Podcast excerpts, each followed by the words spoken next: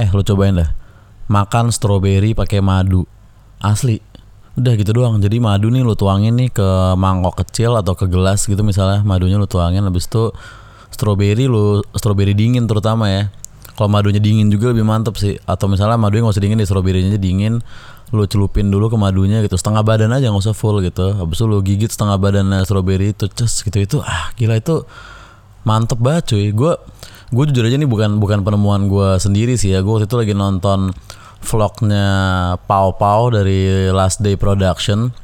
Eh ya jujur aja emang gue lagi nonton itu gitu. Habis itu dia mereka lagi kayak liburan ke Bali apa ke mana gitu. Terus mereka nginep di hotel mahal. Terus ternyata salah satu menu dari dinner itu itu gitu. Itu doang strawberry dicelupin ke madu. Terus temennya dia bilang kayak eh enak banget ini strawberry pakai madu gitu. Soalnya madunya itu bikin seakan-akan stroberinya itu adalah stroberi yang manis banget gitu. Dan emang bener sih. Soalnya kan stroberi biasa ada yang asam ada yang manis tuh. Nah ini dengan madu ini jadi seakan-akan itu stroberi yang super manis gitu. Kayak stroberi spesial gitu seakan-akan. Jadi lu cobain deh. Soalnya gue coba buah-buahan lain gitu. Kayak nanas atau apa gitu anggur gitu.